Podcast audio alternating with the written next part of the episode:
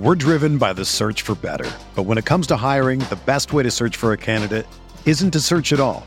Don't search match with Indeed. Indeed is your matching and hiring platform with over 350 million global monthly visitors, according to Indeed data, and a matching engine that helps you find quality candidates fast. Ditch the busy work. Use Indeed for scheduling, screening, and messaging so you can connect with candidates faster. Leveraging over 140 million qualifications and preferences every day, Indeed's matching engine is constantly learning from your preferences, so the more you use Indeed, the better it gets.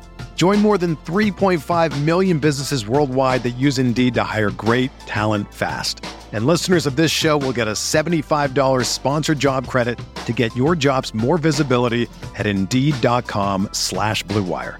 Just go to Indeed.com slash BlueWire right now and support our show by saying that you heard about Indeed on this podcast. That's Indeed.com slash BlueWire. Terms and conditions apply. Need to hire? You need Indeed. Your brain needs support, and new OLLY Brainy Chews are a delightful way to take care of your cognitive health. Made with scientifically backed ingredients like Thai ginger, L-theanine, and caffeine, Brainy Chews support healthy brain function and help you find your focus, stay chill, or get energized. Be kind to your mind and get these nootropic chews at olly.com. That's O-L-L-Y.com. These statements have not been evaluated by the Food and Drug Administration. This product is not intended to diagnose, treat, cure, or prevent any disease.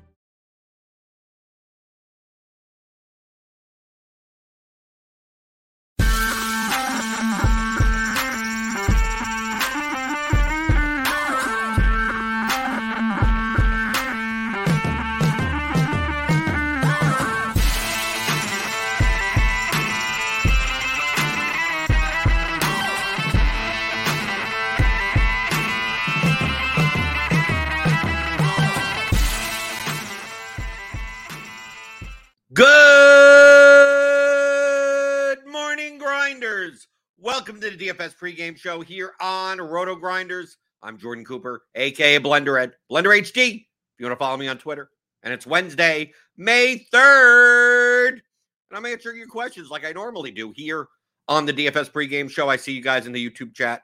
What does DFIC, Suki Singh, Bart B, real life pitcher, all the all the regulars. Regulars here, 11 o'clock in the morning. Green Bean Bill. He's not a regular, but what's up?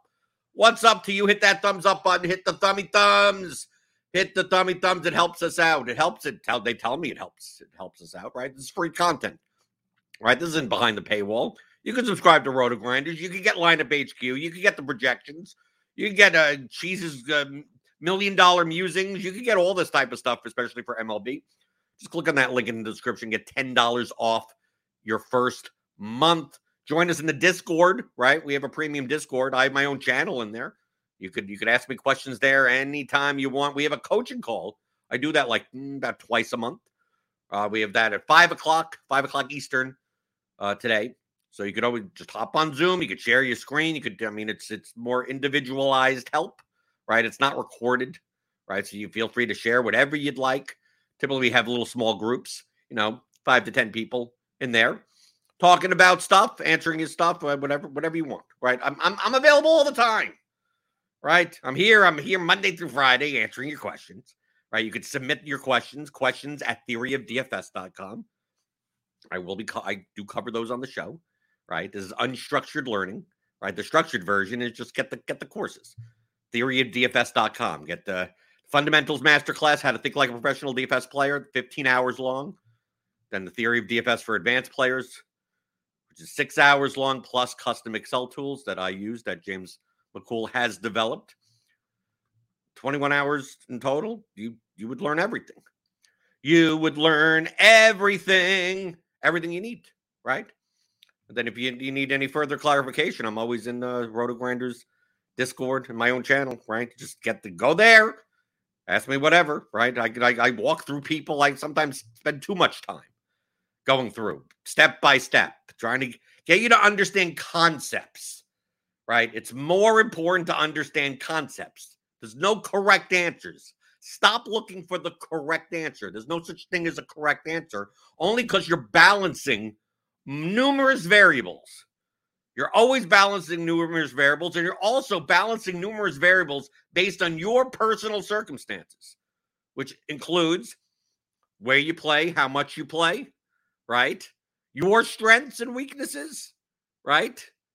Oh, I'm strong at this. I'm strong at this sport. I'm not strong at that sport. Well, that means you're probably playing different contests, right? What are soft contests? Where they're just contests where a bulk of the people in the contest are playing in a suboptimal way in comparison to how you your strength is, right? So it's all dependent on on on that, right? When when I when I say that my my strength is in is in ownership and leverage well, if yours isn't, like, then you you can't play the way that I play as accurately as as profitably in the contest that I play. That maybe you're better off playing some other contest. There's edge everywhere, just a matter of where you take it. So you always have to be balancing these variables. So there's no there's no correct answer. There's no number. You have to understand why. You have to understand why the variables move in certain ways. Okay, and then determine for yourself right? Determine for yourself. Like, what, where, where should I deploy my capital? For some people, it's contests that I would never play. For some people, it's contests that I do play. So sports, right? you should play NHL. It's like a lot. I, I'm not. I don't play NHL. I could learn it, but I don't find it worthwhile to do so. So I don't. Right. So whenever you ask questions, you can't you can't ask questions as, as if there's a correct answer. It sounds weird, right? Oh, I'm going to ask a question, and and what do you mean there's no correct answer? Yeah, remember the two rules. The two rules of asking questions, right? In DFS, you know it's a bad question where it could be answered by a yes or a no, or it can be answered by an exact number, because there's no there's no question that that you you're you're posing a question that is too limited. That it's like in poker, like if you know poker, and someone came up to me and said, What do you do with ace queen? Well, how do I answer that question? Like it depends. It's it's usually a playable hand. It's usually. Well, what do you do with ace queen? It's like, well, what position? What are we talking pre-flop? Or what what position are you in? Right? How many hand how many how many handed is your game playing? Right? How how many hand how many how many people are playing? Is it a nine-handed game? Is it a five-handed game? What position are you in? What what are the types of players at the table? Are you playing no limit? Are you playing limit? If you're playing no limit, what are the stack sizes? Right? What has happened before you? Well, there's been three limps to me, or there's been three raises to me. Well, that's a big difference. There's a big difference. In one scenario, in a lot of in most in most cases, you're raising. In the other scenario, you're folding most of the time. Right. But even then, I'm saying most. I'm not even saying all. There's no correct answer. There's no all. Dude, you may be at a wild table with, with complete maniacs that are just gambling it up. And it goes raise, raise, raise. And you look down at ace queen offsuit. And it's quite possible you have the best hand right here. It's quite possible. But maybe you're playing with short stacks, right? And if you're playing with short stacks, right, it goes raise, raise, raise. And next thing you know, you know, in order for you to raise, it's going to be, you know, three quarters of your stack. Well, you, you're just, shoving all your chips in if you're going to raise. But let's say you're playing with the 800 big blinds. Well, now, now the now the situation becomes much different. Do you call in that spot? I mean, like this is what I mean by there's no there's no correct answer. You can't just say what do you do with Ace Queen. But a lot of questions that people have in DFS come from that. Well, what do you do here? What what what are the best contests to play? Like what? There's no correct answer to that. There's none because I, I got a question today. So let's talk talk it through. There's more. There's more of an uh, activity, so it could help you with the mindset of how to approach DFS as as as a pro as a problem solving exercise. Because once you approach it from a problem solving basis, that you're that you're you're you're you're approaching it not as if there is no correct answer other than there are more likely less likelies. They're depending on X, Y, and Z. What are the X, Y, and Z? So the question was, I got in the in a RG Discord in my channel this morning. I remember you saying that GPPs you want first place to be no more than 20% of the prize pool. And then 10th place to be at least 10% of first place. What is the lowest percentage of payout to first you should consider if 10th place is still paying out greater to or equal to 10%? So that that's the that's the question that that's being that's being asked. Let's get to the first part of the question. Okay. I remember in GPPs you want first place to be no more than 20% of the prize pool. Why? Why? Why? And what does it first off, what does it matter what I want? Doesn't matter what I want. But why? What is the difference between a contest that pays 20% of the prize pool to first, or pays 33% of the prize pool to first, or pays 50% of the prize pool to first, or pays 5% of the prize pool to first? What does that matter? If you can't answer that question, then you're, you're, you're, you're all, all of a sudden your, your question shows that you're not thinking about DFS properly. You're not thinking about the game. A game. You're not approaching any game properly or any problem properly. Don't look for contests that have no more than 20% of the prize pool to first place just because I said so. I play plenty of contests that have way more than that to first place. I play MMA large field contests. 33% of the, the, the is to first place. What does that mean? Why would someone choose to play a contest that is way top heavy to first versus not top heavy to first, not as top heavy to first? What would be the reason? You can put it in the YouTube chat if you want, if you can answer. Why would one want to play one over the other? And the second part, depending on how much how what percentage pays out the first how does that change the way that you play that contest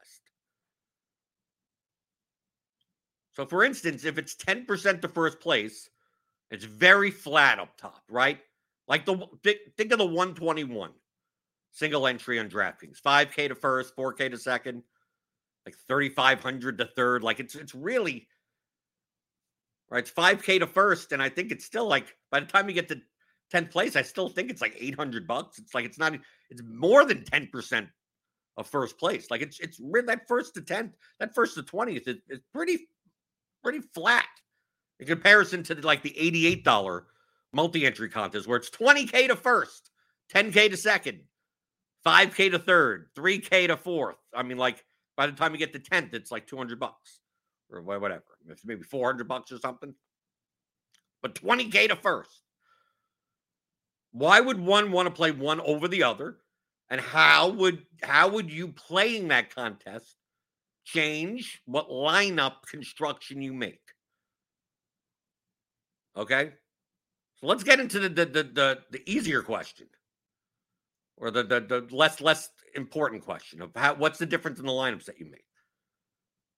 The more that there's equity towards first place, the more important it is that you get it. The difference between first and third in the 20K to first, 5K to third is much different than 5K to first and 3,500 to third or 3K to third. Okay. So it becomes more and more important. First place, first place, first place. Now, you should probably, most of the equity is always in first place anyway. But the disparity between first and second and third and fourth is so dramatic that I'd side, that it'd be more optimal to side on getting increased leverage, increased correlation. You want to increase if you'd rather have too much variance in your lineup than have too little. Right? Fine. So I win by 15 points. Right? I'd rather err on that side. Only cause aiming aiming for like, oh, maybe I can come in the top 30 is just not is not good. You will not be profitable. You need first place in those types of contests. So in those contests, you're probably building lineups that you're probably you're exploiting the fact that a lot of the field are either building lineups that are too high owned or too low projected. The low projected lineups that are low owned are actually a little bit better in this contest. Right? Not the high owned ones. You want to throw in your cash lineup into that type of top heavy 20K to first, 10th place is garbage. Like you, you, you, you you're you're going to be very unprofitable. You'd almost rather have the that I'll sacrifice 30 points in projection and, and have barely any ownership and stack against the, the chalkiest pitch. You'd rather do that than play cash lineups in that contest. Right? Even if you're over leveraged. Because first place is so much. And secondly, because the difference of first and fourth is dramatic, the variance of your results are going to be very, very high. Right? You can play a whole season, and it, the difference in your your the profit in your whole season will be did you come in first or second that one time you got up there? Right? Right? You played every day, you played 150 slates. You had a seventh, you had an 11th, and you had a second. And you, and had second by two and a half points. So if one of your players just hit another single or something, you would have went from 10K to 20K. And that extra $10,000 was the difference between you being profitable that entire season or not. Like that's how much variance there is, right? Because the, the steps are so so dramatic. And because of that, you probably you probably want to be playing less percentage of your bankroll. Unless you don't mind the risk, right? When it comes to bankroll, it's a matter of what's your risk tolerance. If you don't mind going broke, then you can risk more. If you heavily mind going broke, then you should risk less. That's up to you. What is the you're, balancing out risk of ruin versus reward? Me, I I lean more towards the minimizing risk of ruin than maximizing my my return. That's me. You may be in a position where it's like, no, I'm going to play 10% of my bankroll every day. Even though like half the time I go broke. After by within three years, I go broke. Within a year, I go broke. And that's fine. Understand that in contests with that top heavy of a payout, your risk of ruin goes up because the variance goes up. Now compare that to the 121 or something. Single entry, 5K to first, 4K to second. Yeah, only 10% to first place, 15% to 10th place. I mean, like a, a first place. 5,000, 4,000, 3,500, 3,000, 30, 2,500, 2,000. Like really, really flat up there. And only 5K to first. So what does that mean in comparison? It means if you came in second instead of first, that's not as dramatic. 20K to 10K is much more dramatic than 5K to 3,500, 4,000. Probably your season is not going to be dependent on did you come in first or second one time. In fact, that it pay it's flat enough up there that you come in your seventh place, your 11th place, you came in fourth place. Maybe you never come in first or second, and you can still be profitable in that contest. And also because the first place payout is only $5,000 for a similar entry fee and a similar field size to the $88 contest. You probably shouldn't be playing lineups that are like absurdly leveraged. I mean, like, like the higher own lineups actually show could show higher EV. They're probably negative EV still. Like throwing in your cash lineup is negative EV, but not as negative EV because the payout structure is flat. So in those kinds of 121, you're more likely to play lineups that like you're not you're not playing lineups that sacrifice 30 plus points of projection. You're probably not, you know, taking five man stacks at a 2.79 implied team total team. You're probably not. You don't have to.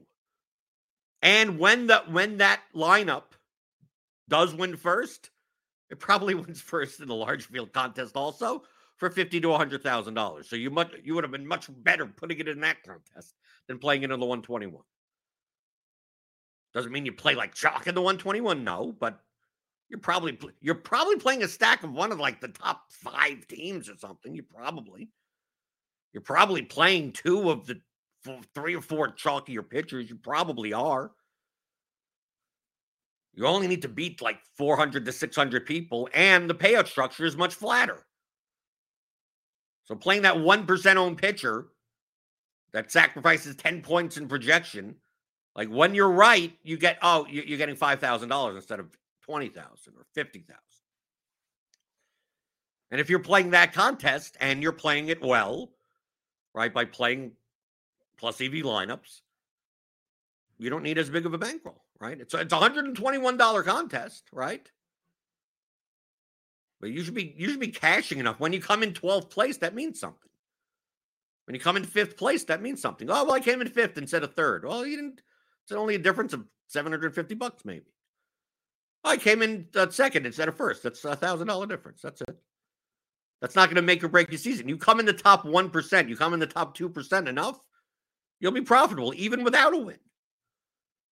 Which means you could play it on a smaller, you could play a, a bigger percentage of your bankroll. Like if you, if, if 121 is like 3%, 4% of your, okay, that's survivable. Well, in the $88 contest, you probably, you probably, to balance out the same risk of ruin, would play like 1% of your bank or less. And that's and and when I mention those figures, that's all dependent on your own personal risk tolerance. There's no like there's no correct answer to that. So why would one want to play a contest that's 20% like the flatter the payout structure up top, the less variance there will be in your results. Less variance in not in your results, in in the payouts, in realizing the EV. Right? You don't have to come in. You it's not you. You don't have to come in first and to be profitable. Which means your bankroll will be much more stable. But what's the trade-off of that? Is that well, if you come in first, it's five grand, not a hundred grand.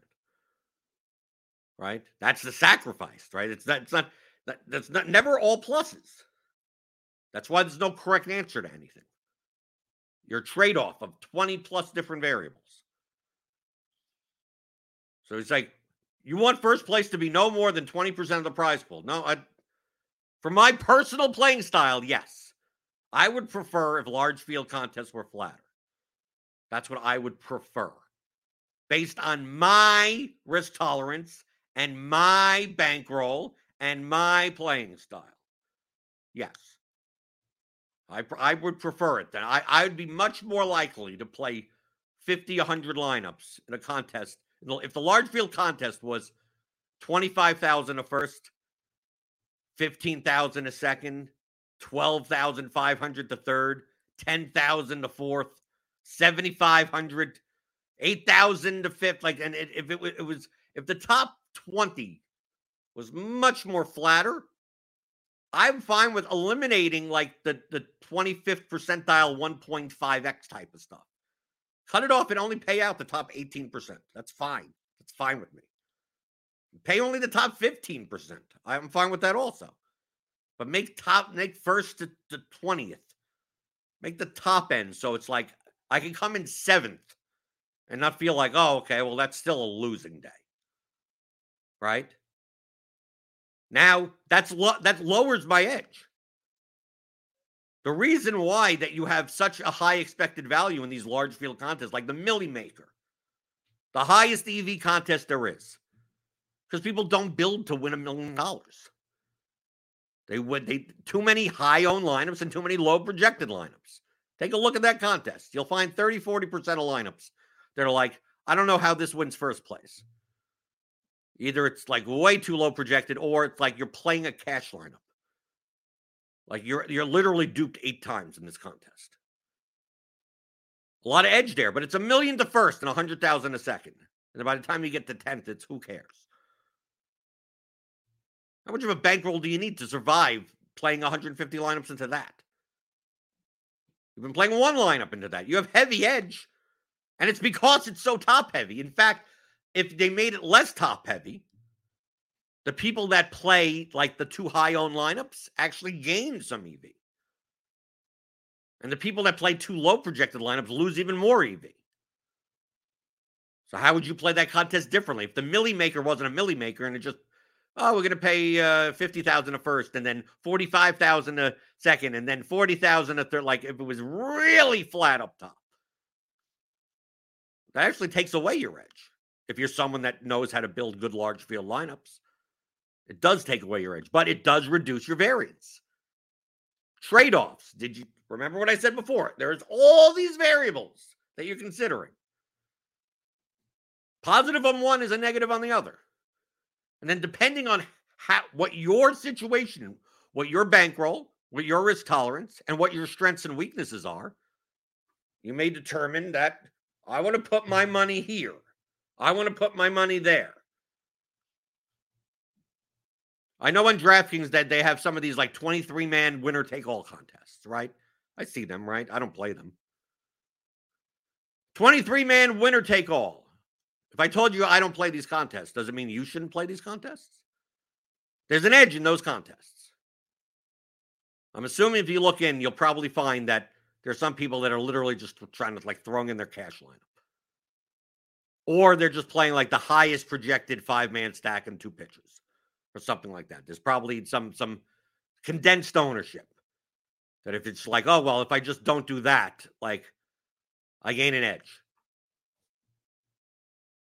And maybe out of the 23 people, you have a what a 23 to 1 chance of winning first. If everyone was equally skilled, maybe you could reduce that to like 16 to 1. Then once you add the rake, maybe you have a it's a 10% ROI or something. Like you could play those, but you have to play. If you're going to go in and go, I'm really good at building cash lineups. I'm really bad at building lineups for small field winner take all contests. Well, then don't play them. Then you don't have an edge in those contests. Where does the edge come from? The edge comes from the fact that it is winner take all, and many of your opponents are not playing to win first place. But maybe you could go, I don't know. I haven't seen these contests. Go in the go, look at the contest. Maybe it turns out you look in that contest and download the CSV. It's like, no, no, everyone's trying to win first place. So it's like, well, if everyone's kind of playing a lineup that, you know, has enough variance to win first place, is there an edge in this contest at all? And how do I exploit that if there is an edge? Now, if you're someone that's good at doing that, then play those contests. Understand, though, in a winner 23 man winner take all, it would be you would be amazing if you could win once every 15 days as opposed to once every 23 days. That would be good. Once every 15 days. Right? You'd end up with a profit, right? Because once the rake comes on, three people count for the rake, right? And then if you're one out of one out of 15 versus one out of 20, like you, will make some money. Right? But let's say you let's say you're playing uh 50% of your bankroll in doing that right? Let's say there's a whole bunch of 23 obviously at different levels or whatever the hell. Let's say let's say ten thousand dollars. I'm gonna play 50% of my bankroll. So five that understand you're probably gonna lose on average at least 10 days in a row, most of the time. Right? You're not gonna win. You're gonna win one out of 15. So let's say, let's say, let's say you don't win for 10 days and you play 15%, 50% of your bankroll. I'm gonna play 10,000. Up now I have 5,000. Up now I have 2,500. Up now I have 1250. Up now I have 625. Up now I have three oh whatever 312. Up I have 160. Right. Uh, and then then you then you win winner take all, and now you have like like two grand. It's like, well, you played 50% of your bet. Like you can. It would be great if, like, oh yeah, if the first day ten thousand dollars, oh winner take all. Now I have, uh, now I have a hundred thousand dollars or whatever that would be fifty thousand dollars. Well, no, it wouldn't be that much. Depending on, I mean, you wouldn't be able to get volume in at ten thousand dollars at uh, all these winner take all contests. So in a winner take all that type, those type of contests, what's your risk of ruin of playing fifty percent of your bankroll? Absurdly high, extremely high. It's almost inevitable that you're going to go broke or near. Obviously, you can't technically go broke, but essentially the point where you have less bankroll than what you can even enter in a contest. Are those contests good to play? Well, there's no correct answer to that. Do you see how there's no correct answer to that? You could you could play 50% of your bankroll in those contests. Just understand your risk of ruin is like 99%. Doesn't mean you can't play them. If you don't mind, if you do not mind the 99% chance of going broke, then fucking do it. It's like, what happens if I want to have a much lower risk of ruin? It's like, well, then, and you see an edge in those contests, right? It's like, oh, I see that I I I could exploit these people. It's like, okay, well, play two percent of your bet. Some some somewhere down there, you could you could put it into a Kelly calculator. After you play a certain while, Maybe you're like, oh, okay, I, should I should expect to win somewhere in the range of X amount of times, and then go, okay, according to even at half Kelly, like that's like 1.7% of my bankroll. Okay, then if you want to increase your risk, then play more. If you want to lower your risk, play less. You first have to have a positive return. Can you play those 23 man winner take alls profitably? That's the first question. If you can't, doesn't matter how much you risk. It doesn't matter. You're not, you're, you're not profitable. Then at that point, how much how much do you play? I mean, and then then the third thing is the edge that you found in that contest for your strengths, right? In that contest, is it worth not having edge in some other contests? Where do you deploy your capital? You can't just get, I mean, you can. I'm going to play 1% of my bankroll here and 1% of my bankroll there and 2% of my bankroll here and 5% of my bankroll there, 10%. Next thing you know, like you're, next thing you know, you have $50,000 out in play of your 50 of $60,000 bankroll. You're like, should you be doing that? You can. You can. Your risk of ruin is much way higher. So it's a matter of like, oh, okay, there are these winner take all contests, but there's only like $80 worth of them. And you plan on playing like $2,000 worth of volume. It's like, is it worth playing these $80 worth of winner take alls? Or can I put my $80 towards something else that may be better? Maybe more suited towards my strengths. Maybe there's a higher edge. Maybe on that given day, there's some place to put it better. Maybe there's a oh oh my god, this prop is way off. Like, dude, this prop is like two strikeouts off. And then you go, oh well, I would normally be playing five hundred dollars worth of. Normally, I play five hundred dollars worth of DFS, and like, I bet hundred dollars on props. Then you see a prop that's two strikeouts off. And you go, I'm maybe I don't play five hundred dollars in DFS that day. Maybe just I, am going to skip DFS. I'm going to put all my money on that. You know how much edge that is? So okay, so I'll, I'll put six hundred dollars on that prop. Probably have to spread it around through you know three different sports books, but whatever. You do that. Does that mean that oh well DFS sucks on that day? It's like no, you just found a different place to deploy your capital based on based on your strengths and weaknesses. And some, sometimes the sometimes the strength is simply just looking at projections. Right? Sometimes that's the strength. So when you ask a question, like, you want this to be this? Like, no. For my bankroll and risk tolerance and how I play, I would prefer flatter payout structures. I don't need a million dollars. I'm not. I'm not. I'm not trying to re- maximize my EV and realize and win millions of dollars. My goal is like fifth. Can I get fifty to seventy-five thousand dollars playing? in any capacity. DFS props, prize picks, political betting, horse racing. I don't care. It doesn't matter. I don't care if I'm betting on people skipping a stone on the, on the, the side of the river. And I deploy my bankroll to make fifty to seventy-five thousand dollars this year. Uh, what's the what's the easiest way to do that with the, the least amount of time and the least amount of risk? Like that's my personal goal. That's what I play for. So to me, variance reduction is is much more important.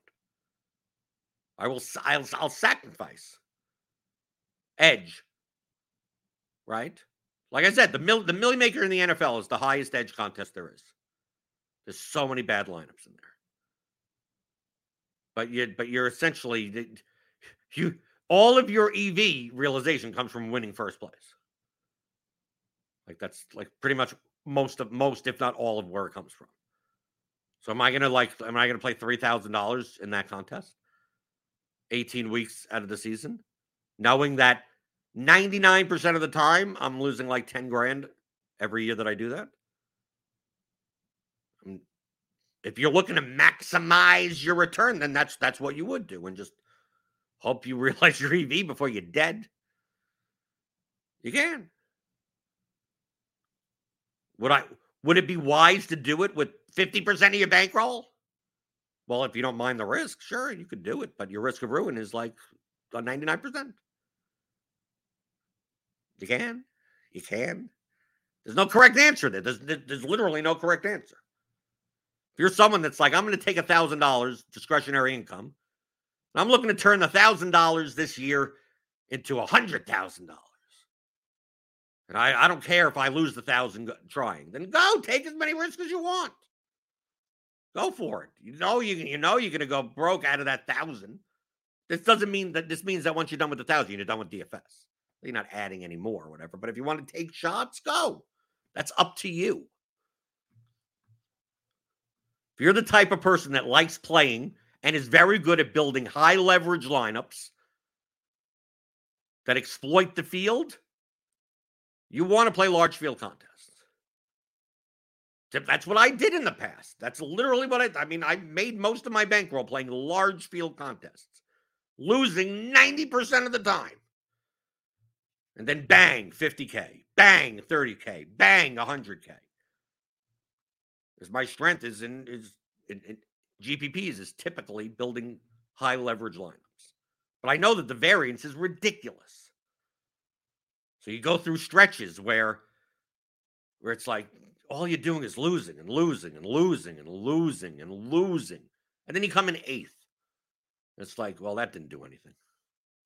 Like eighth out of 27,000 entries, and it's still, yay, I made $800 today. Woohoo! You come in third, and it's like, that still isn't enough. And that's why I wouldn't play 150 lineups. I'd play 50 lineups. It'll reduce my variance a little bit more. And I play even more exploitatively, which means I lose even more than 90% of the time. You do that for a long time. Yeah, I built my bankroll doing that, but the swings are, are you're gonna lose, lose, lose, lose, lose, lose, lose, lose, the bang, lose, lose, lose, lose, lose, lose, bing. I mean, like, and it could be months, months upon months of losing. And you're playing well. It's not like you're playing badly. You're playing well. You just have to wait to realize your EV survive variance, which means you have to play with, yeah, you don't have to, but if you want to reduce your risk of ruin, play with small percentage of your bankroll. You're going to play 20% of your bankroll like that. Good, good luck. You know, you don't, those people don't exist anymore. Well, what happened to those people? Well, that's why they don't exist anymore. What happened to so and so? I used to see him five years ago. He was 115 at this, this. Yeah, He's not. He's, he wasn't a bad play. He didn't. He didn't go broke because he was a bad player. He went broke because he was playing too big, too big percentage of a bankroll. He didn't survive variance, so now he's on to something else. That doesn't make what he did incorrect. He just had a bigger, he had a higher tolerance for risk. some people have a high tolerance for risk, and next thing you know, they're in the top of the RG leaderboards. It becomes like survivorship bias. So when you ask, like, what is the lowest percentage of payout to first, you should consider if 10th place is still paying out greater than 10%. Like, there's no correct answer to that question. Seven. I mean, like, if I just gave a number, like, what that, that doesn't mean anything. Imagine asking that question, and then if I asked you, it's like, do you know how to build good lineups? And they go, no, I've no, I've I've never played DFS proper profitably in eight years. So I said, so the answer to that question doesn't matter anymore. Right? Well, what contest should I play? It's like, well, what are your strengths? It's like, well, I have no strengths. I lose all the time. And I take a look at their lineups, and yes, they constantly play negative EV lineups. Well, then the answer doesn't matter. There's you're an unprofitable player in any format. So whether or not the prize pool is that, in fact, because you're a negative EV player, you should probably try to play contests that have absurdly top heavy payout structures, right? Because you have to get you you're gonna have to get lucky, right? You're gonna have to survive the odds, right? Right? And you you you want as low of a sample size as possible, right? You're gonna get lucky. So yeah, hopefully you get lucky for five hundred thousand dollars and not just five thousand dollars that's the only way that you're going to end up making up for all the losing that you're doing. So you see, there's no correct answer. There's no correct answer to that question. There's no correct answer to most questions in DFS. one positive for one thing is a negative on another. And it depends on what you do. Right? It depends on your opponents. And that's another thing. It depends on your opponent. What are the softest contests? Well, there's no answer to that question either. I call the 121 single entry in MLB because we're in MLB season to be the softest contest. It has some of the sharpest people in there. It's not soft because of the, the, the people. If you looked at the usernames in that contest, you'd find a lot of the sh- the sharpest players. But many of them play that contest specifically suboptimally, only because they're not paying attention. So the softness comes into the inattention of your opponents, not because they're bad. They're bad in that contest because they're playing a lineup that shouldn't be in that contest. It, it's a lineup that they're playing in all these other contests, and they're also putting it in here. Imagine playing your cash like you, you have a double up lineup and you play in the $15 relay throw. Like the double up contest, right? Plus EV. $15 isn't. Some people throw it in. I'll throw in my cash lineup, my 111 whatever cash lineup to the $15 contest just in case. Said, it's probably negative EV, right? It's probably, I don't know why you're doing it. Just for peace of mind. Some people are like, hey, the negative EV is worth my peace of mind. Okay, then that's up to you. You're playing a high only, you're playing one of the bad lineups, right? What's a bad lineup in a GPP? A large field, top heavy GPP. Lineups that are too high owned or too low projected, right? We talk about this all the time. You don't want to play those bad lineups. Yeah, but I want to throw it in. Okay, well, you have to know that for that contest, it's a bad lineup. For the double up, it's a good lineup. It's a plus EV lineup. Be profitable. So they're doing the same thing. You have people like McLovin and BK Reader, everyone in the lobby, right? They're just throwing in whatever lineup they're playing in, like the Thunderdome into the 121. Next thing you know, the pit, the the the pit, the hot SP1 is 92% owned, and you have a 74% one off Mike Trout, right? In the contest. And you go, you know how easy it is to exploit this shit? If you're good at doing that, then yeah, sure, do it. That's why it's soft. That's different than why the large field contest is soft. Large field contest, the same exact contest, that 92% owned starting pitcher may only be 38% owned. And it may be like, wow, I can't believe only 38% of people are playing the pitcher that's 10 points higher projected than everyone. How many been playing a lot of lineups with that guy? Well, I can't believe Mike Trout's only 15% owned. He should be 22% owned. No, in the 121, he's 74% owned. And I just said, screw that. I'll play someone else. Right? They're soft in different different areas. So softness is in based on your strengths versus the weaknesses of your opponents. And sharp players could have weaknesses. Soft, bad players could have strengths. Dude, imagine playing a three man. Okay, you're playing a three man. Let's you go to the three man lobby. This, this happens all the time. Okay. Perfect example of a bad player actually playing better than the two sharp players.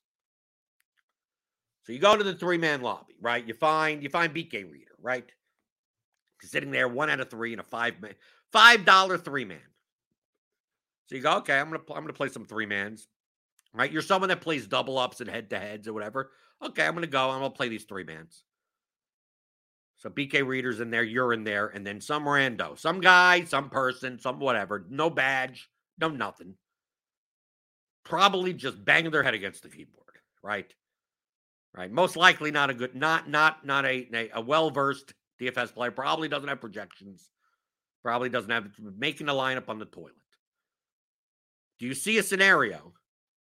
Do you see a scenario where that player, that third player in the contest, actually has the highest EV? Do you see? Do you see how that could, how it could happen, and how actually sometimes it often happens? that the third player, it's BK Reader and McLovin. And then the third player is just random Joe. That's basically just building a 50K lineup and just basically randomly picking people. They're spending 50K. They're spending, you know, all their salary. Do you see how it's possible that that player actually is the sharpest player in the three man from, from an edge perspective? Actually, McLovin and BK Reader are negative EV. Why could that be the case? Because McLovin is playing, you know, the, whatever the, you know, the, I'm to just let me just click, you know, they're playing, right? They look at, they're playing Cease Gilbert. They're playing this lineup that's here, right? What's the highest median projected lineup, right? 118.77. Right. So McLovin's playing this. They're playing Cease, Gilbert, Contreras, Voit, Caballero, Anderson, Adames, Jimenez, Duran, Grichuk. Right. That's what they're that's what McLovin's playing. You know what BK Reader's playing? Practically the same lineup. Right. Playing maybe it's a 2v2. Maybe instead of instead of Voit, they're playing whoever. What I mean, I don't know what's going on in today's slate. They're playing a 2v2. That's projected for like 118.5. Right? Maybe two points, 0.2 lower or something, but based on their projections or whatever. The third guy, the random schmuck, Jan just bang, beat, uh, bangs their head against the table, against the keyboard, and he ends up playing a lineup that's eight points lower projected, median wise, to this line. Which for whatever, no projections, no nothing. Just it ends up being eight points lower projected. But he's getting paid 3x, right? He's a three man. And McLovin and BK Reader both have practically the same lineup. So it turns out this is this is the same thing that I've described. You know, the triple up, the 3x, the 5x strategy of if you if you know your opponents are going to be duplicating or very close to duplicating combinatorically, like, dude, you could sacrifice a whole bunch of projection and make sure that you're, you know, you're a good 6v6 off of them at a decent projection. As long as you're being paid 3x, 4x, 5x, like find those contests and you could exploit them. Because they're playing that kind, they're they're playing this lineup in the five thousand dollar head to heads into the you know th- those types of contests. They're not looking at five dollar three mans. And it turns out that the schmuck that's playing the lineup that's eight points low projected actually has the highest EV in the contest.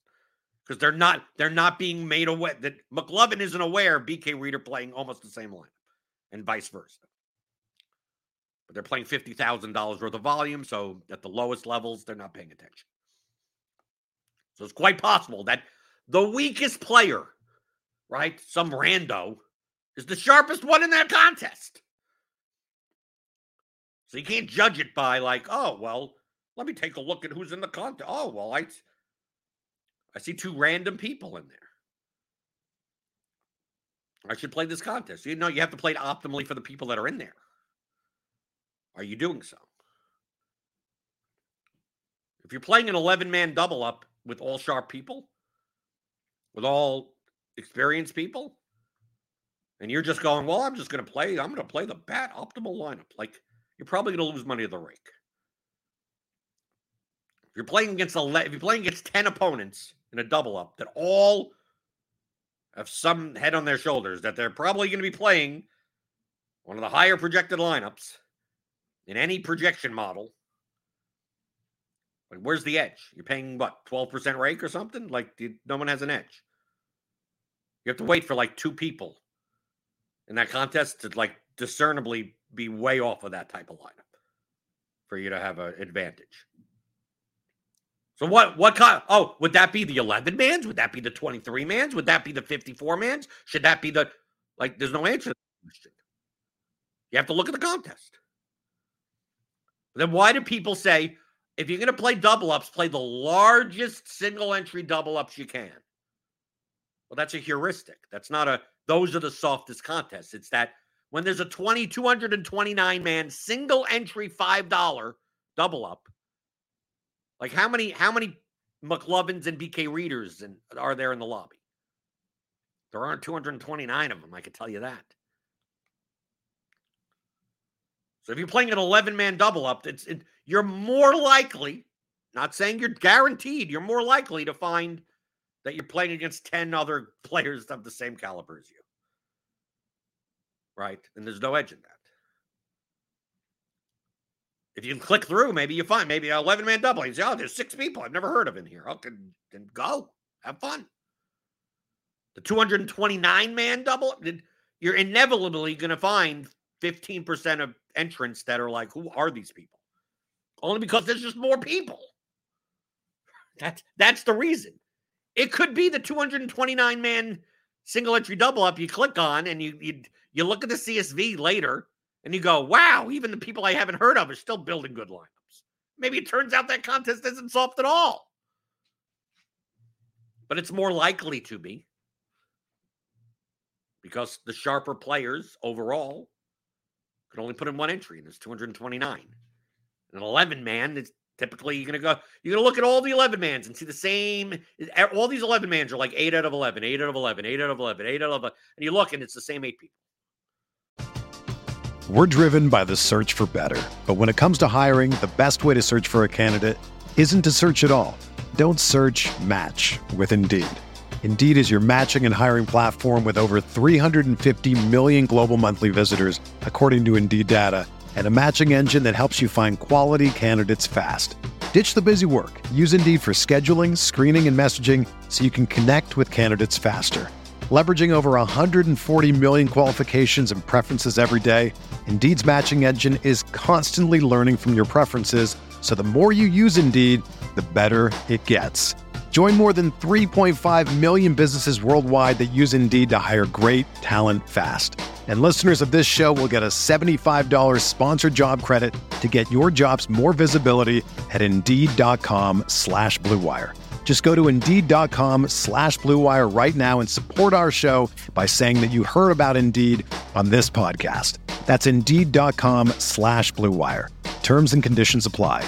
Need to hire? You need Indeed. Look, Bumble knows you're exhausted by dating. All the must not take yourself too seriously and 6 1 since that matters. And what do I even say other than hey? well, that's why they're introducing an all new Bumble with exciting features to make compatibility easier, starting the chat better, and dating safer. They've changed, so you don't have to. Download the new Bumble now. You're playing against the same the, the same people that play like every contest in the lobby. You can exploit that if there's an exploit on that, but for the most part, you're playing against sharper players in those contests. So, what are your strengths? What are your weaknesses? What is your bankroll?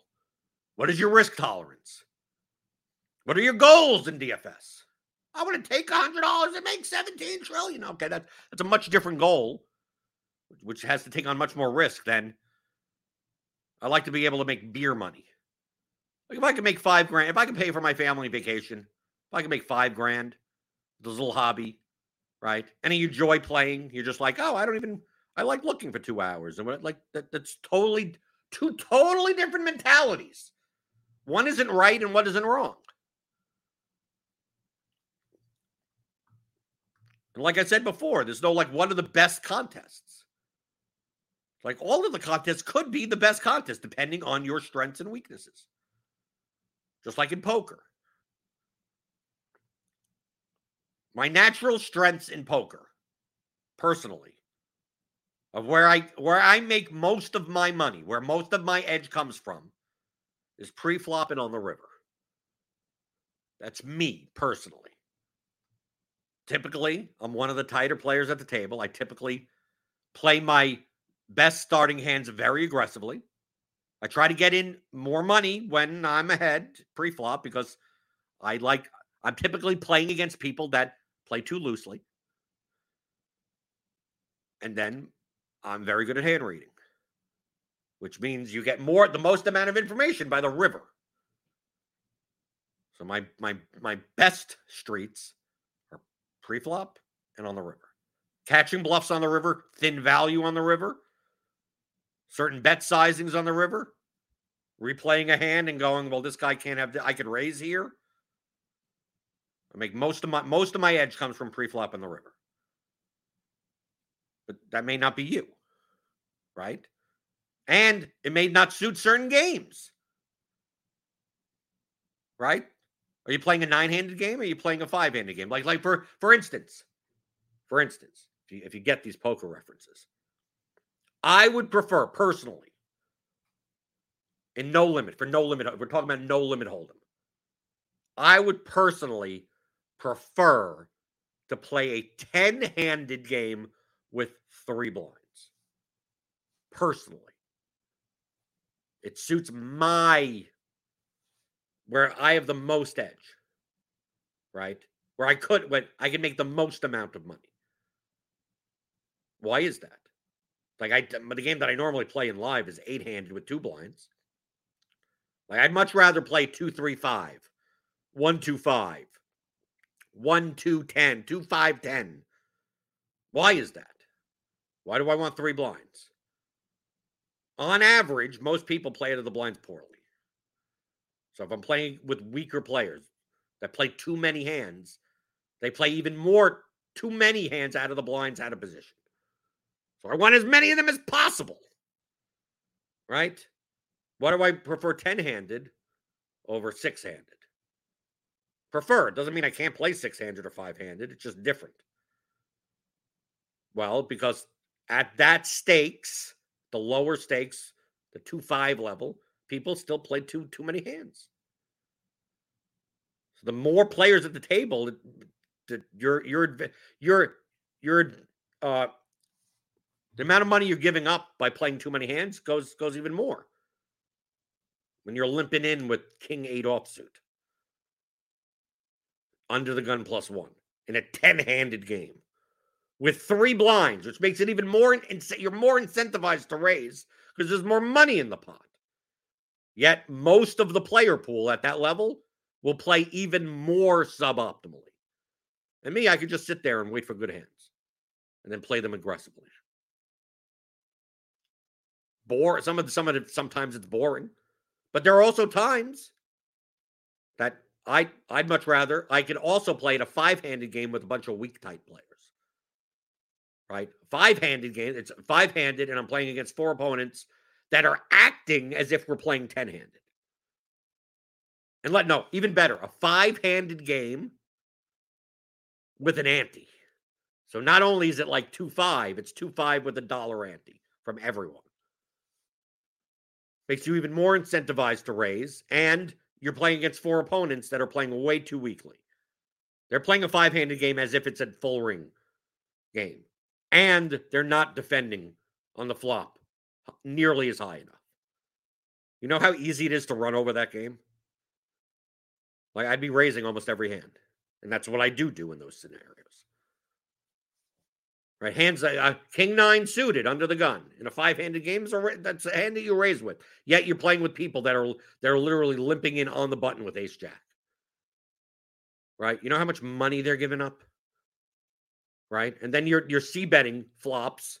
Right, you raise on the this is the this, this is you'll see this all you'll see this in these types of games.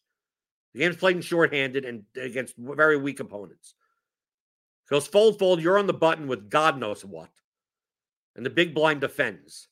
And the board comes down queen nine five rainbow. And the guy in the big blind has like let ace nine. He checks it to you, you bet full pot and he folds. It's like if he folds there on a queen nine five board and he has ace nine, like it's just a license to steal. Like he should be defending like should be, should be defending like 75% of the time.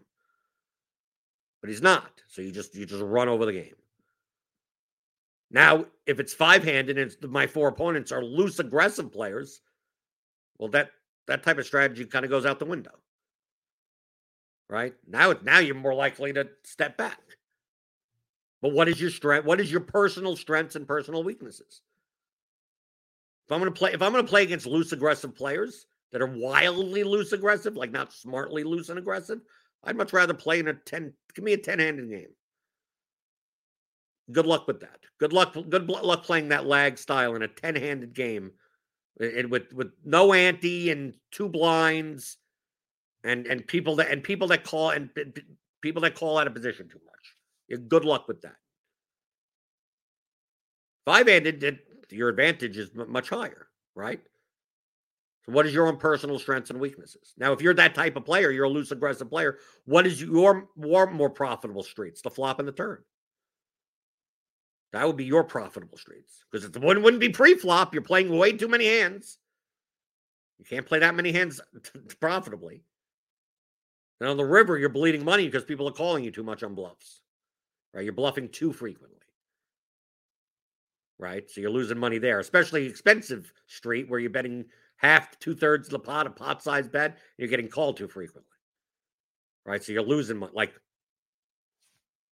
but if you, t- if you, but you see how in that example, I'd be like, well, how do you play ace queen?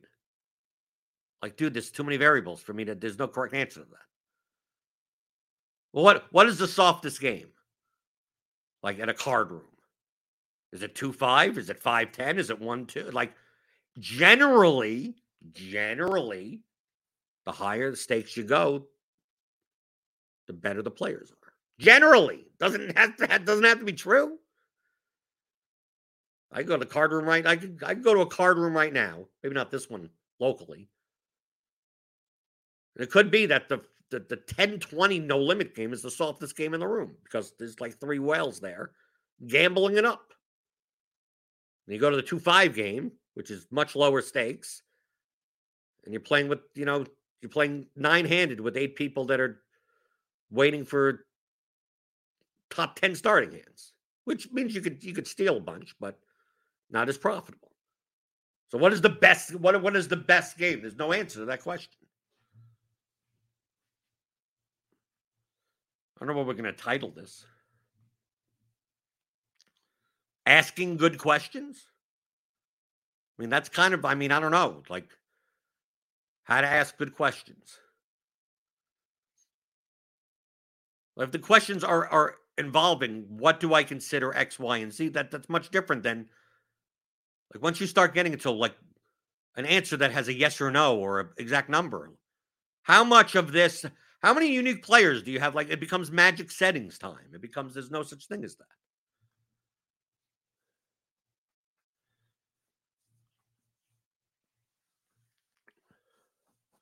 Defix says, I spent my first year trying to build the perfect lineups. Once I started trying to play the right contest, I started having more success. Yeah, the right contest for how you're playing.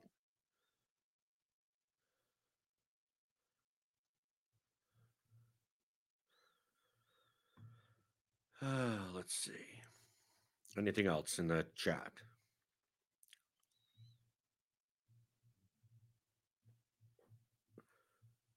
Trevor won 25,000 this weekend a poker tournament, I guess. Okay, that's pretty good. Okay. So give me those thummy thumbs. But I hope you learn. You learned. I'm not I'm not yelling at people. I'm not trying to say like, "Oh, well, that's a dumb question." That's what, but that's why I get frustrated with the questions of like that. Those two things can it be answered with a yes or no? Can it be answered with an exact number? Like, if you're asking a question that involves any either of those two things, that means you're likely, like heuristically, right? You're, you're likely to have not grasped the basic concepts of how DFS is played. Right? The same reason why. What are your build rules? Do you how much randomness do you use? Do you use 12% randomness? How many unique players do you and I'm telling you these are diversity settings. This is only to change the diversity of the lineups that you're getting out of a lineup builder. There's no correct any of this. There's no correct any, you don't even understand the purpose of the screen when you ask a question like that. Right? Build one plus EV lineup. Done. Build two plus EV lineups. Build three plus EV lineups. Build four plus. Then now get a builder to build those those build 20 of them and then now get the builder to build all 20 of them exactly. Now that I think that's going to be nearly impossible. But you should be able to come close. And then you go, okay, well, I need to get these 20 exact lineups. How how do I plug what number? It's like you look at your your 20 lineups and you go, well, all 20 of these lineups are less than are, are less than 140% total owned. So you put in 140 here. And you go, Well, I'm, I'm I, have 50% of this picture, so you put 50% there. Like then you start seeing that once you put in the like, oh, this is how I get those 20 lineups. It's like, well, what if I just handed you 20 different lineups that were also plus EV? Like, how would you get those lineups? It's like, well, you may have to put in different numbers. Oh, oh you read your so there's no magic settings? Let's say you say that uh you think that uh I'm going to take a lot of risk and I'm going to play the blue a lot of Blue Jays tonight. So it's like okay, so play a lot of, but I but I don't want I want to play 20 lineups, 5 25 man stacks with the Blue Jays, but I I want a different 3 man secondary stack in all 20 of my lineups.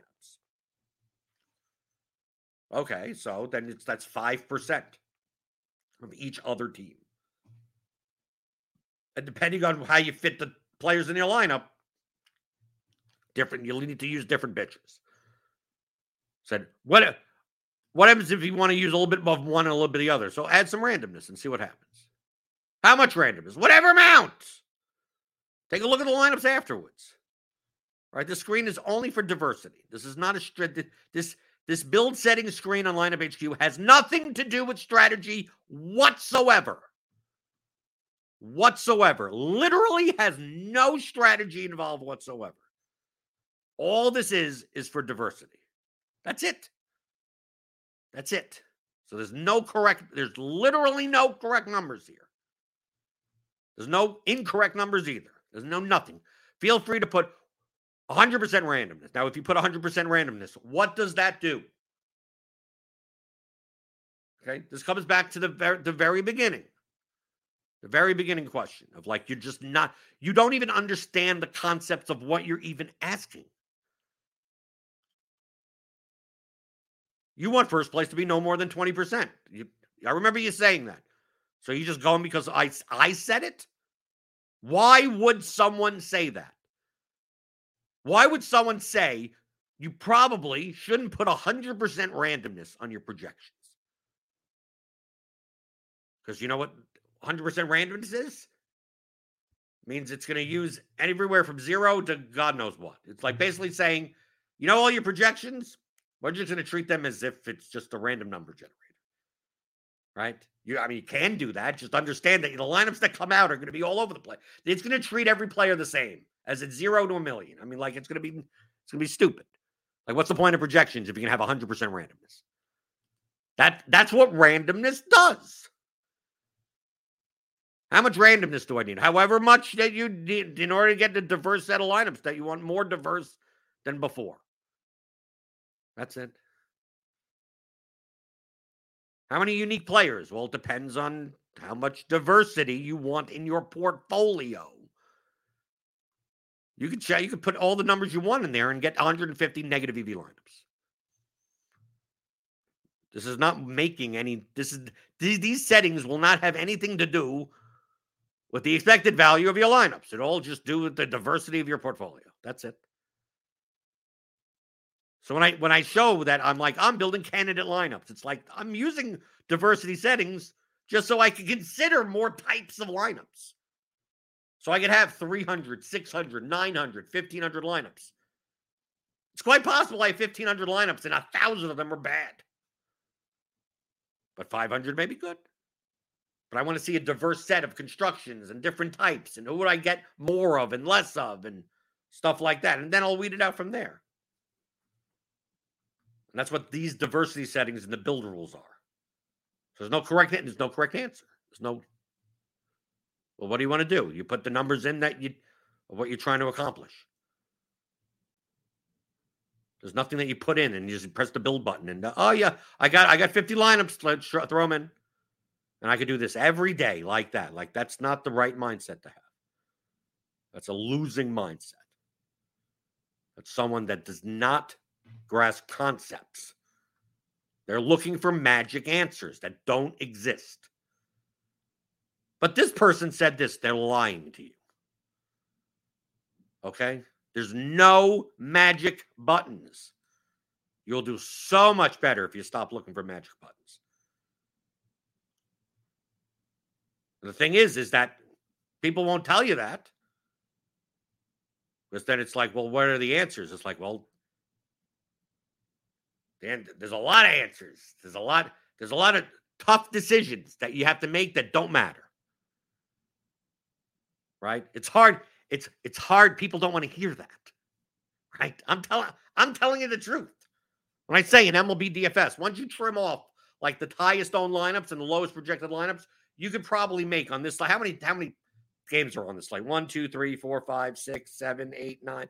You could probably make somewhere 10, 15, 20,000 plus EV lineups for large field. If you play the large field contest, you could probably start right now and build 20,000 plus EV lineups that individually against the field would be profitable in the long run.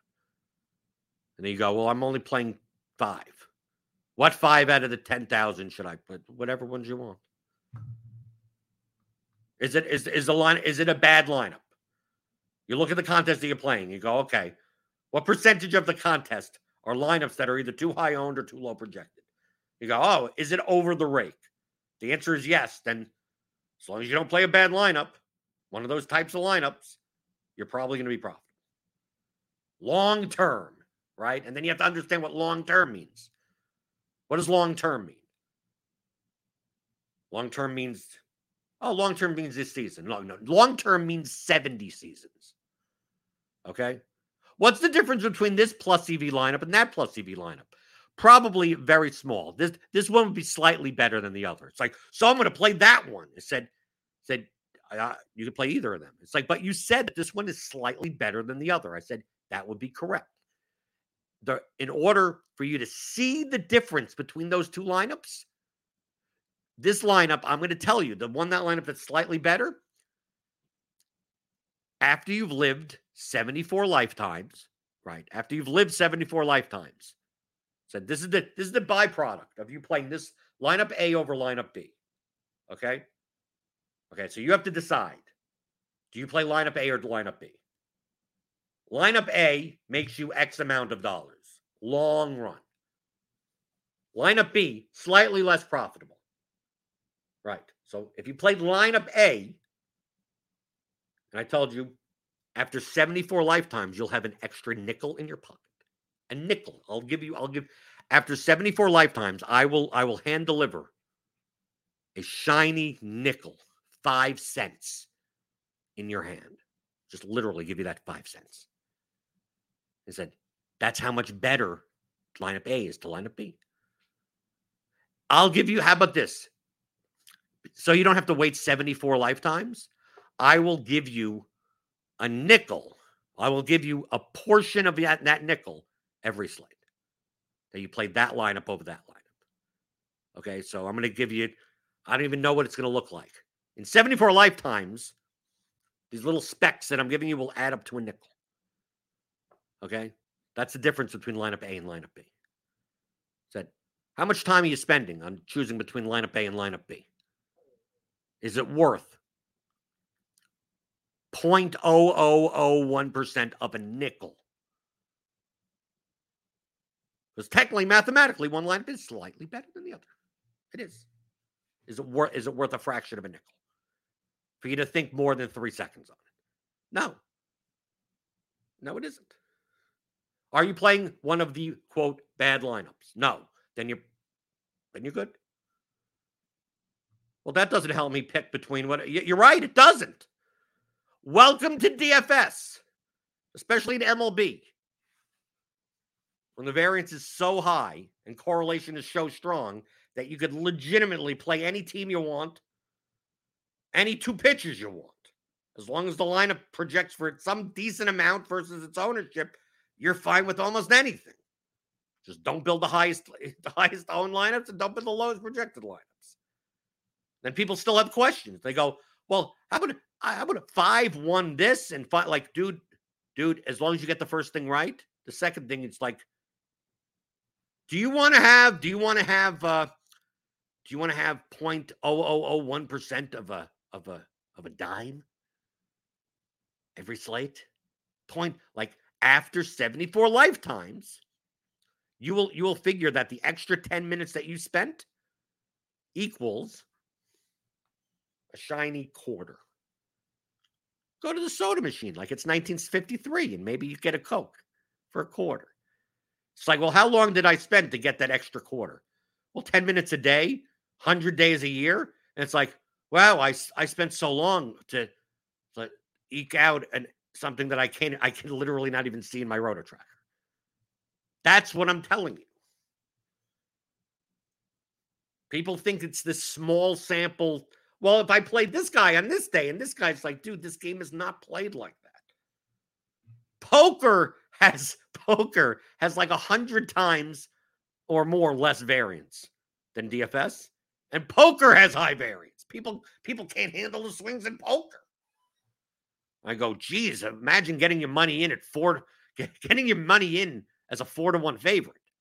Like, dude, that doesn't even exist in DFS. like, like, like, dude, like I've lost. I, I think like last month I lost aces versus kings pre flop. Right, I had aces, the guy kings. We all shoved. He spiked the king on the flop. Right, we were all in pre flop, and it happens. Right, I'm over a four to one favorite. Right, and I lose. Right, and you go, oh, variance, variance. Right, that's lower variance than DFS. So it's like people want these correct. What's the correct that? What's the exact? Not eight points. Is it eight? Eight point two is not enough. It's like no, you have to weigh all of these variables. And the thing is, in 2023, 99% of the work is done for you. We've already converted player names into numbers. Sign up for RotoGrinders. Get our projections. We project ownership. Probably much better than you can. So you get that number. Right? If you want the context behind these numbers, we have articles. Cheese has million dollar musings. There's nothing that he writes that I don't agree with. I mean, I don't want to say that 100%, but I read his stuff every day, almost every day. I want to be truthful. I don't read it every day.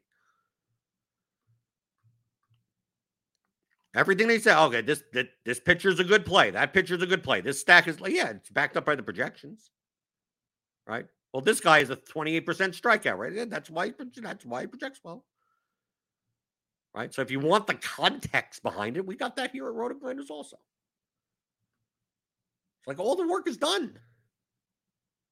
All you have to do is just arrange the numbers better than, than your opponents. And so many of your opponents are probably playing the wrong game. They're playing the what predict what's going to happen tonight game. And you're just playing the I'm just playing a lineup that has higher probability of these payout spots, equity spots, that is more equity in the contest than what I'm putting in. And then just waiting for variance and surviving it and then collecting the money. That's it. It's a financial game more than anything. Right. When people look at a projection, they go, well, Willy Adames projects for 12 points. It's like, no, that's not what people think. It's like, oh, well, he's gonna he's gonna score. You, you think he's gonna score 12 points tonight? Like, no. All this means is based on all of the predictive power variables and covariance and everything and the modeling and the weather and the everything 50% of his outcomes are above 12 50% are below 12 that's all that means but people want like no well how many points are you going to score tonight that's who you're playing against that's who 20 or 30% of the field that you're playing against don't be one of those people play the right game that means you have to start asking the right questions. Questions that don't have a yes or no answer. Questions that don't have an exact number as an answer. Which also means that your question should also probably contain more context. I'm trying to do X. I have this and I'm doing that. And same thing for the ace queen example. You shouldn't be asking. There's a difference between asking, so how do you play ace queen? and saying, okay, it was six handed. We're playing very short stacked. Like the effective stack size is only $300 and it's a 2 5 game. And I'm on the button and the cutoff raises to over raises, right? It's 2 5 and he makes it 75 in the cutoff. And I'm on the button and I have ace queen. What would you do? And then you could go through. It's like, okay, just shove for 300. You could call for 75. You're getting people like there's more to consider. It's not just what do you do with ace queen? because it depends on everything else that's going on and what the other variables are. So even if you do ask a question and you want to involve more context, that's perfectly fine. But you can't just say, How do you play ace queen? What poker tournament should I play? Like, it depends on your risk tolerance. Right? Top heavy poker tournaments are much better for people that are good at playing shorthanded. Why would that be? Why would top heavy payout structure tournaments be better for people that play shorthanded better? Well, because when when's the when's the main when's the, practically the only time that you're going to be playing a long time shorthanded at the final table, meaning that the difference between ninth and first could be dramatic. And if you're really good at playing shorthanded and heads up, that's that's where most of your edge is going to come from. So you'd rather first place be much higher than second. If you're the type of person that's like, I'm really good at playing the bubble, right? If you're really good at playing the bubble, like you much you much prefer a pay a payout structure that gives you gives you less to, I would say less people at the bubble than more. And you'd rather first place be much flatter. That's you do your best work then. I mean, like it's the same thing. What what's the best poker tournament? There's no answer to that question either. Okay. So asking is are we just going to call it asking good questions? I think so. Steve, asking good questions, maybe. Right. Tomorrow's Grinders Live, by the way. Right. So there, there won't be a pregame show. You will not see a, a, a thumbnail for this, but hit the thumbs up button. Thummy thumbs, thummy thumbs, thummy thumbs. Hit the subscribe button, hit the notification bell. Grinders Live tomorrow. We got obviously on the channel, we got Grinders Live tonight for MLB. We got NBA playoffs. We got MMA. We got a pay per view card coming up. I'll be discussing the the MLB uh, the MMA slate on Friday, right for the pay per view. But obviously, get RotoGrinders Premium. You get the Ground and Pound podcast, the Expert Survey, all the premium stuff. Right, the MMA and Crunch Time I'll do on Saturday also. Like that's the only free MMA stuff that we have. Everything else is for premium members. Sign up for premium. Remember, I'm doing a coaching call in the Blender, Blenders Game Theory channel in the RotoGrinders Discord, premium Discord. You got to pay uh, today at 5 p.m. Eastern. I'm much nicer in those, right? I think people will say I'm much nicer in those. I'm much, a little bit more laid back. Here, sometimes you just get you get sometimes you sometimes you just you have certain days where you get emails and DMs and whatever, and it's just like like just stupid question after stupid question. And I know people mean better. I know they mean well. Like it's not against them. Just like, like, dude, I, I have so much content. I think I've put out more, more educational content on, on DFS than any person in history. If you combine everything else, combi- I think there's, there's still more from me. And it's like it's all out there. Right? Just just why can't you just get it? then you realize it's like, oh, this this is a much different game than what you thought it was. That's what I'm hoping for. That's what I try to do here. I'm trying to help you. Right? That's why you submit your questions. Questions at theoryofdfs.com. I'll get more of them answered next week. And uh yeah, that's what I do here. Answer your DFS strategy questions. Monday through Friday, 11 o'clock Eastern on the DFS pregame show on rotogrinders.com.